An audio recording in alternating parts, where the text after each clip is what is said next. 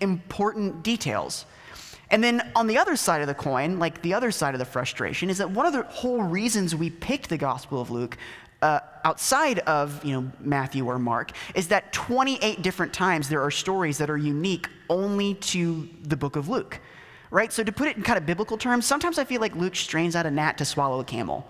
Right? He's really glosses over some really important details that the other um, accounts have said, like, no, we need to know some more details. And then he just throws in these other stories too that you know, Matthew and Mark and even John like didn't find important.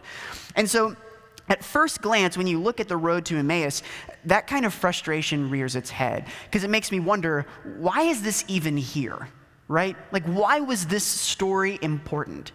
Because you think about Christianity, and you think about that uh, our story is the life, death, and resurrection of Jesus, right? That's, that's kind of the point of Christianity. And at the point where we are in this story, all of those things have already happened. Okay, we've already gotten the death of, we've already read the crucifixion. It's Easter afternoon, right? It's that Sunday afternoon after it. So we've already seen that he's risen again. Granted, I'll give you in like, you know, five verses, we're going to see the ascension where he actually goes into heaven. But it seems like all the important things have already been talked about. And so it's like before we can even understand what is being said in this, oh, that fell. Um, we have to get inside Luke's head a little bit and ask ourselves first, like, why is this even here? Right? And so that's what I want to do before um, we even really get into it. And do we have to kind of go back some and just look big picture at what is it that Luke is trying to do.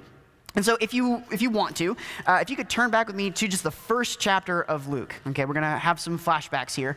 Uh, go all the way back, just Luke chapter one. Because in the beginning, in that introduction, Luke actually kind of lays out the reason why he does any of this.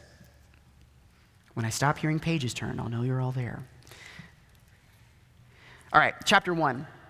Many have undertaken to draw up an account of the things that have been fulfilled among us, just as they were handed down to us by those from the first, who were eyewitnesses and servants of the word. Therefore, since I myself have carefully investigated everything from the beginning, it seemed good also for me to write an orderly account to you, most excellent Theophilus, so that you may know the certainty of the things that you have been taught Okay, so the entire reason, the first thing we have to realize is that the whole reason that Luke is doing this is that he wants to have a full account of Jesus that would explain the 28 different stories that nobody else caught, right? Is that he spent a lot more time. He wanted a full account of the works and the teachings of Jesus. But then also that he is writing to this person, Theophilus, so that they may know the certainty of the things that have been taught okay?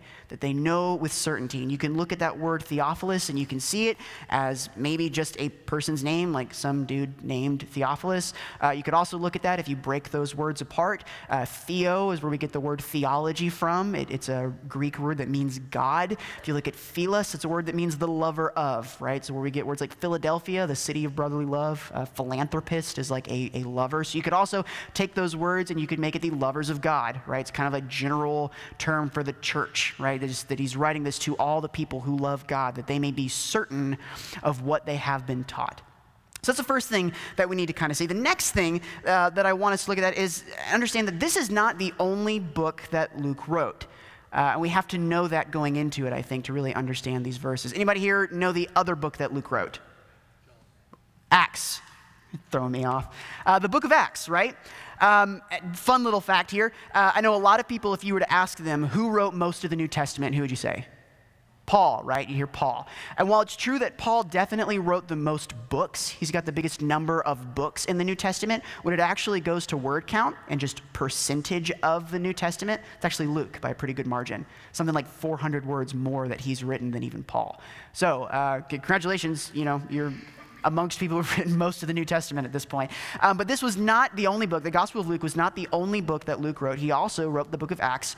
And it's another account of the outpouring of the Holy Spirit, the formation of the early church, and then just how the gospel spreads, right? It's literally the acts of God and the acts of the apostles.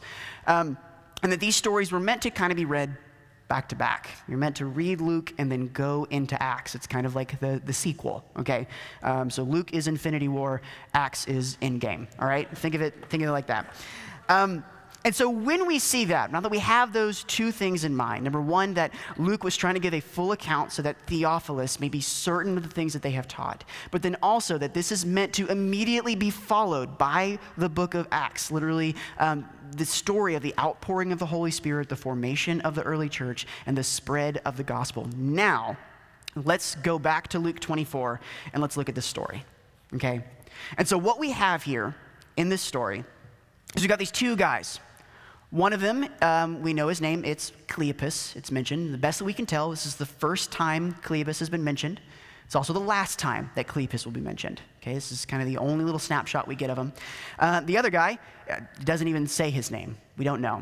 Poor guy. Let's call him Frank. Okay, so Cleopas and Frank, um, have heard these stories. They have some sort of measure of faith, uh, but we know that they are not kind of in that core group of the disciples because it says later on they went to go tell the 11, right? So the disciples and kind of the, the closest people to Jesus are over here, and they're over here. They're not with them, right? Uh, we also, when you read it, because there's not like any antecedent you know what I mean? Like it just kind of skips over the, the, the, women. They see these angels saying, you know, why do you search for the living among, um, among the dead? Uh, and then it jumps to two of them. So you might even, at first, when you read that, think like, oh, this must be two of the women. Um, but it also says that some of our women saw, right? Uh, and it was just as they had said. So he's also not with that group as well. So we've got just these, honestly, these two nobodies, right? Cleopas and Frank walking down the road talking about all the stuff that's happened. It does say we had hoped that they would redeem Israel, so we know that they were believers in, in some form or fashion. They have some measure of faith, but then they are approached by Jesus, by the resurrected Jesus, and their eyes were kept from recognizing him. But then, through being with Jesus, eventually their eyes are opened, they see him, and then they announce the resurrection later on. Okay? And so that is the story that we have here. So, understanding again those two things and giving a full account, and then also this is meant to go into Acts. Um, what we see here is this is a story of two men responding to the gospel. This is kind of the first account of two people in a post resurrection world responding to Jesus. And with Jesus, they see that eventually their eyes are opened and they go to tell the story of the resurrection to the 11. This then becomes the first conversion story. This is the first instance we have Cleopas and Frank, right, of people who did not know Jesus as God. They interact and respond to the risen Christ, and now they do understand and they go to proclaim that. And so when we see that, when we understand this becomes a perfect bridge between what Luke has already said and what Luke is about to say in the book of Acts. That we see the life, death, and resurrection of Jesus, these two men responding to that in this post resurrection world. And then that leads into the outpouring of the Holy Spirit, the formation of the early church, and then the spread of the gospel.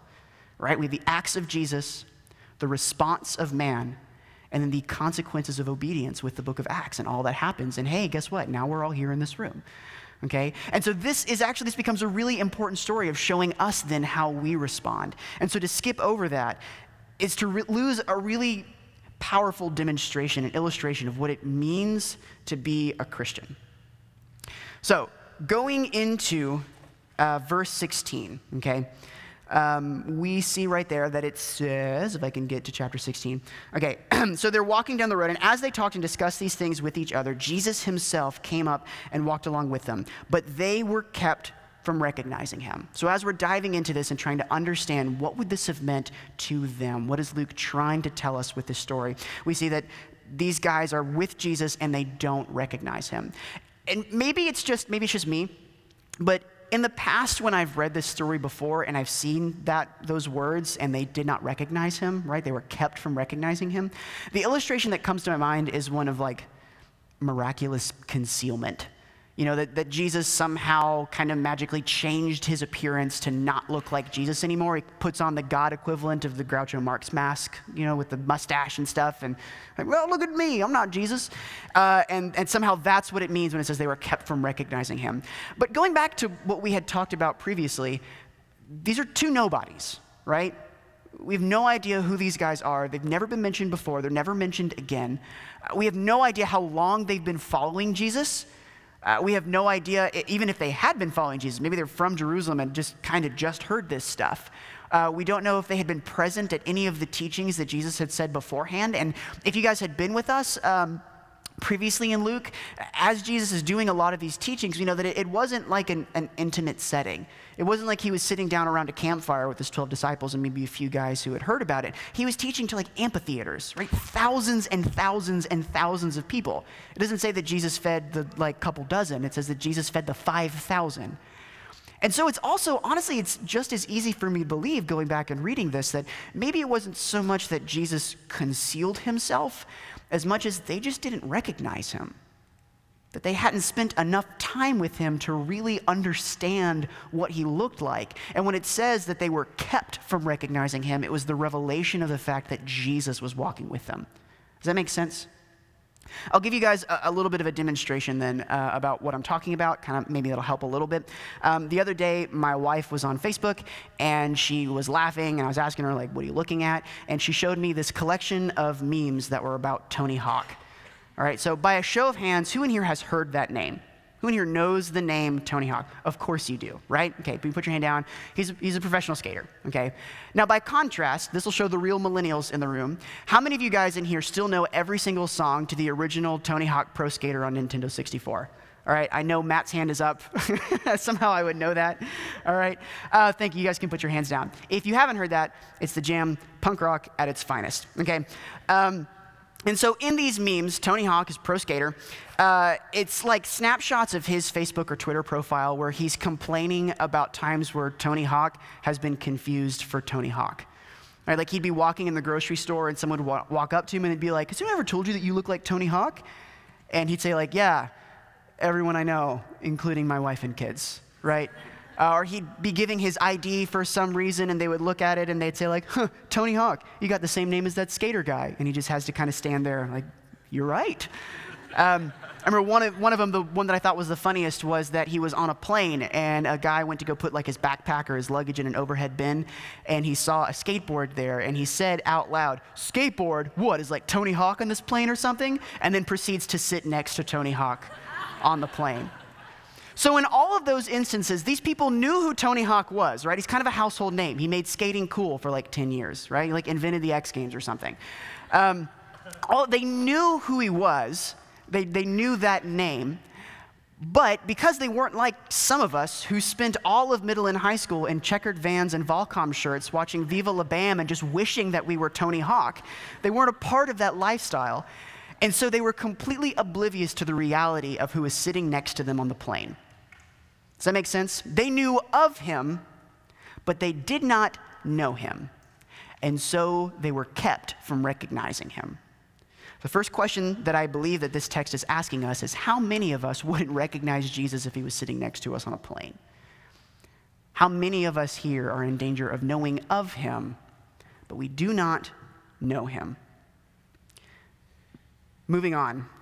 Um, we see then in verses 19 um, going moving down that jesus is asking what things right? What things he asked which is another reason just kind of postscript here of why it makes more sense to me that maybe they were just kept from recognizing because it's almost like jesus is egging them on right? It's almost like jesus saying like oh things have been going on. What things perhaps? Right? Maybe a guy that looked like this about yay tall does this ring any bells. Um, and they still don't, don't seem to recognize him. And they were able to give an account of it. We see afterwards, he says, About Jesus of Nazareth, they replied, He was a prophet, powerful in word and deed before God and all the people. They knew how to talk about it. Okay, so they have some measure of, of, the right, uh, of the right answers. They knew what to say. But then as we, as we move down just a little bit, and Jesus says, How foolish you are, how slow to heart to believe all the prophets have spoken. Did not the Christ have to suffer these things and then enter into his glory? And th- this part, guys, uh, if you're an underliner, this is something that I would underline. And beginning with Moses and all the prophets, he explains to them what was said in all the scriptures concerning himself. Jeez Louise, can we stop for a second and just imagine that moment? To think for a second, the risen Christ, God in the flesh, has overcome death, hell, and the grave, and finds these two nobodies. And beginning with Moses and all the prophets, he explains to them what was said in all the scriptures concerning himself. All previous to this, we've spent 23 some odd chapters where Jesus has been speaking in riddles and parables, and the disciples who are with him the entire way are just standing mouth open and agape and saying, What in the world did you just say? Right? This whole time, Jesus has been cryptic in speaking. It, it seems like he never just comes out and says it. And then here we have it in his glory, resurrected on high. And he explains everything from Moses, the entirety of Scripture, and how it all points back to him whoa, right? Who in us in this room could even begin to think for a second that we could give a gospel presentation that comes anywhere close to this? Oh my gosh. How beautiful was that moment? How powerful would that moment have been? And yet, even after that, they do not recognize him. You would think that after something as powerful as that, the next sentence would have been, and then their eyes were open and they fell before him and worshiped and said, We're not worthy, right? But they don't. They're just like, Oh, that's one interpretation, I guess. They have no idea. So, what I want us to get from this text, what I feel that this is saying, is that knowledge of the gospel does not equal intimacy with God. That's important. I'm going to say it again. Knowledge of the gospel does not equal intimacy with God.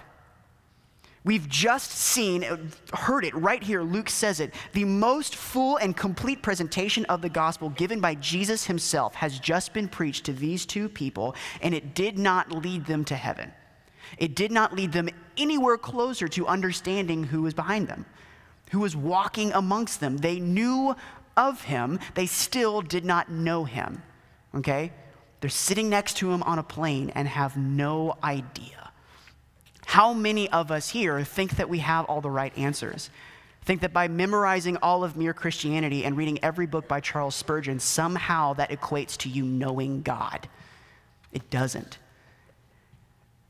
If you have your Bible and you're turning, if you want to turn with me to Matthew chapter 7, I'm going to be looking at verses 21 through 23.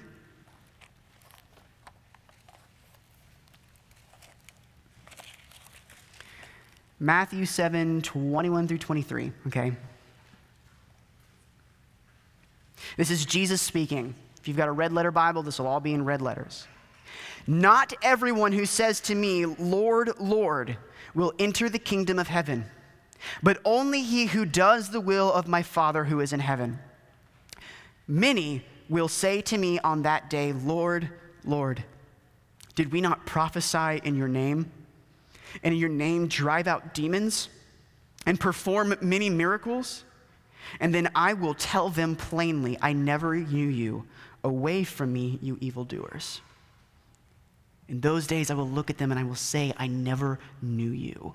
If that is not humbling to us, then I don't know what else is. I, I think that we've completely missed the point to think to ourselves that you could have been raised doing this your entire life, that you can be here every single Sunday morning like a good little boy and girl wearing your Sunday best, and you went every Wednesday to the Awana or whatever it was, okay, and then you uh, volunteered every summer you worked as a camp counselor for some Christian camp doing whatever, okay, did everything that you were supposed to do bought your little Bible and it had like gold leaf engraved letters with your name underneath it, and you kept high on your shelf. And then, still, on the day of judgment, the day that you die, you can come in the face of God and He will say to us, Get back, for I never knew you.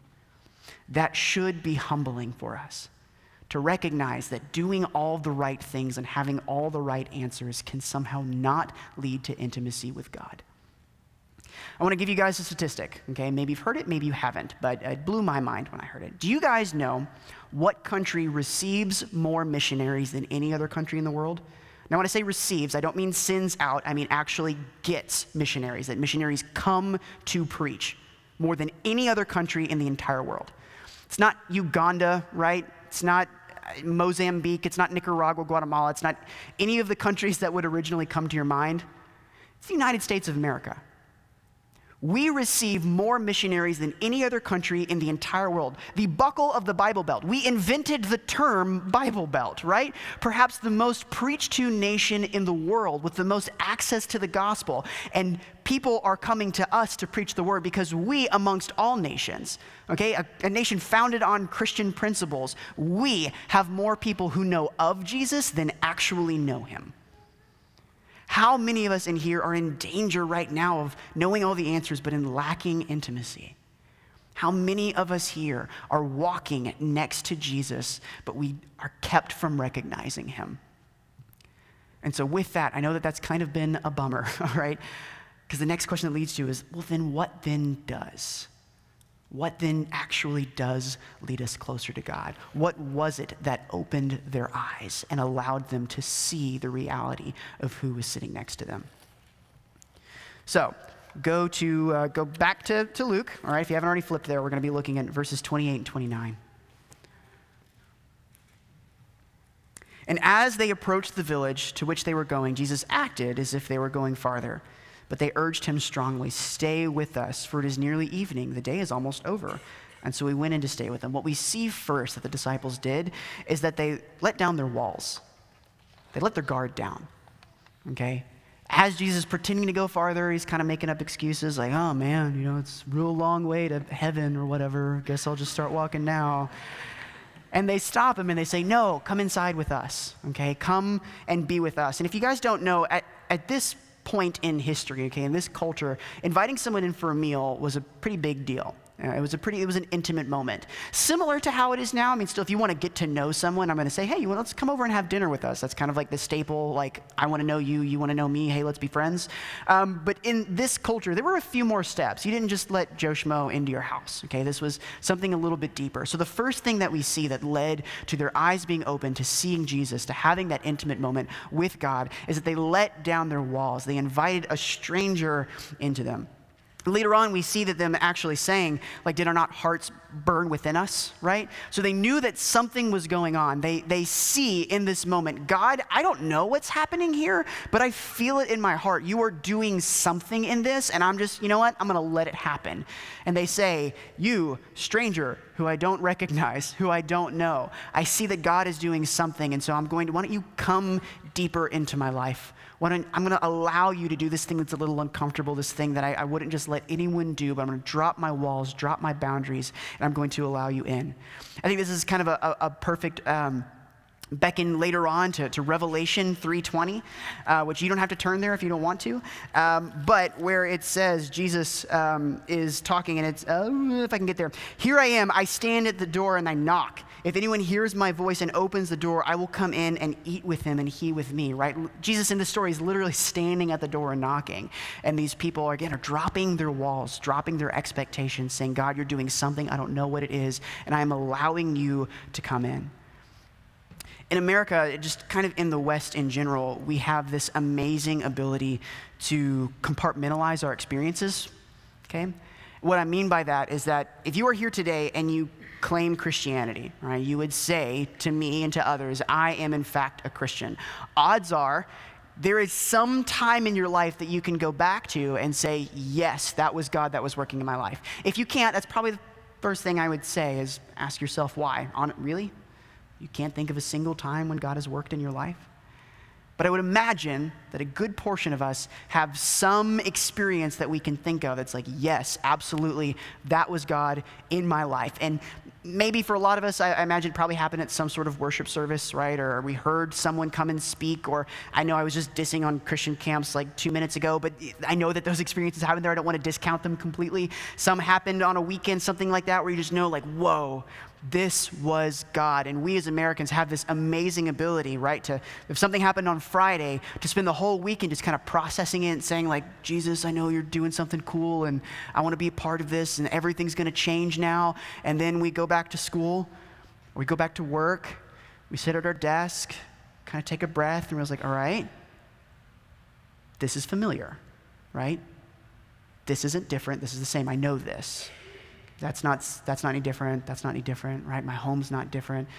Okay, So maybe I can take this experience that I know is God and I can just kind of, you know, smush it a little bit into something I can contain and I'll just put it over here.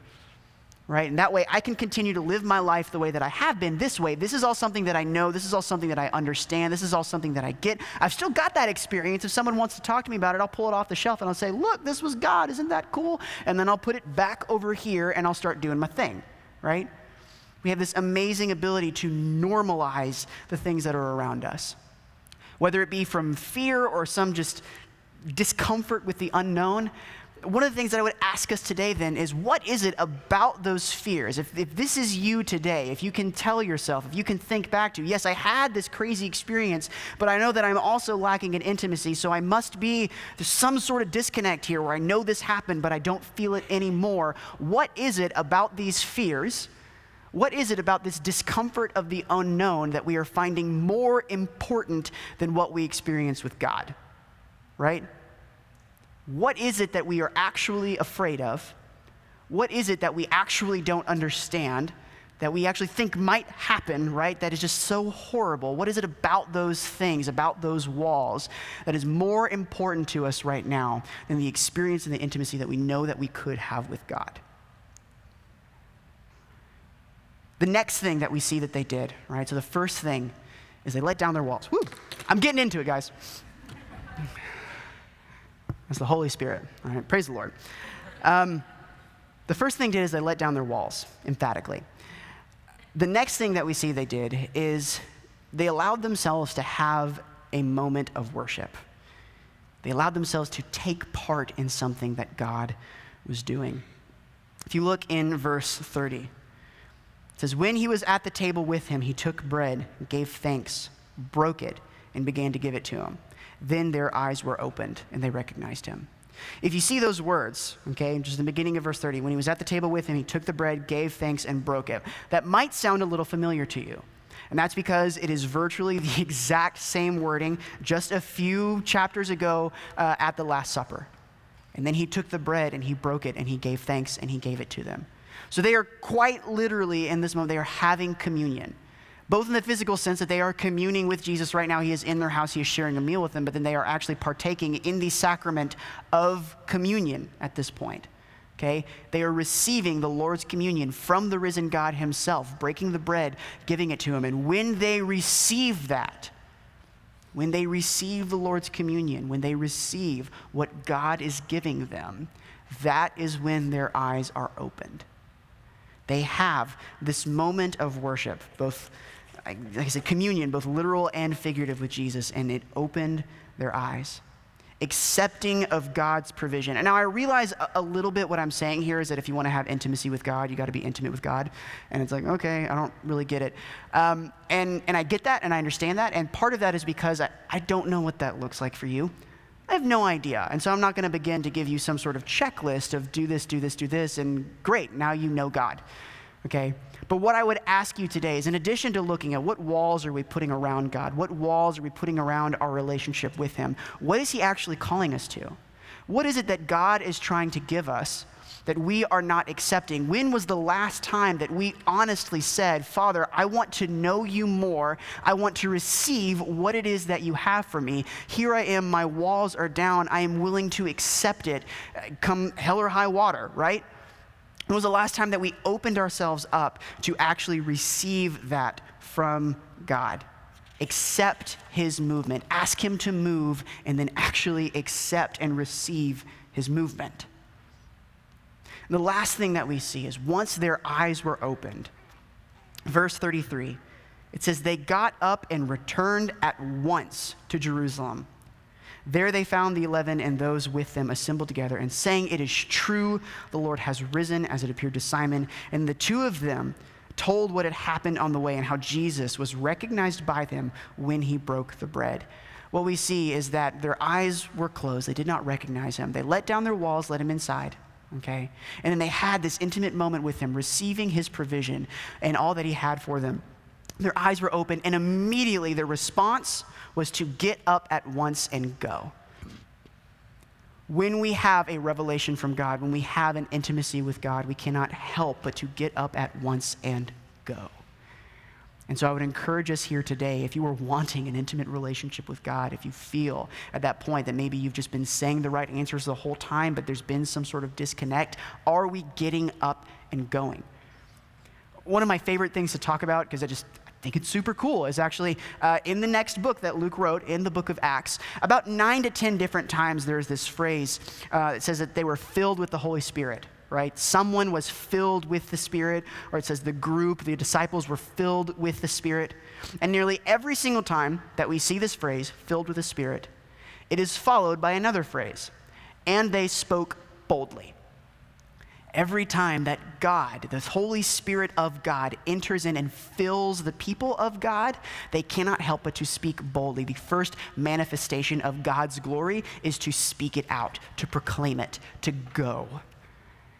If we look again at Revelation in, in uh, 12 11, it says that they overcame Satan uh, by the blood of the Lamb and by their testimony.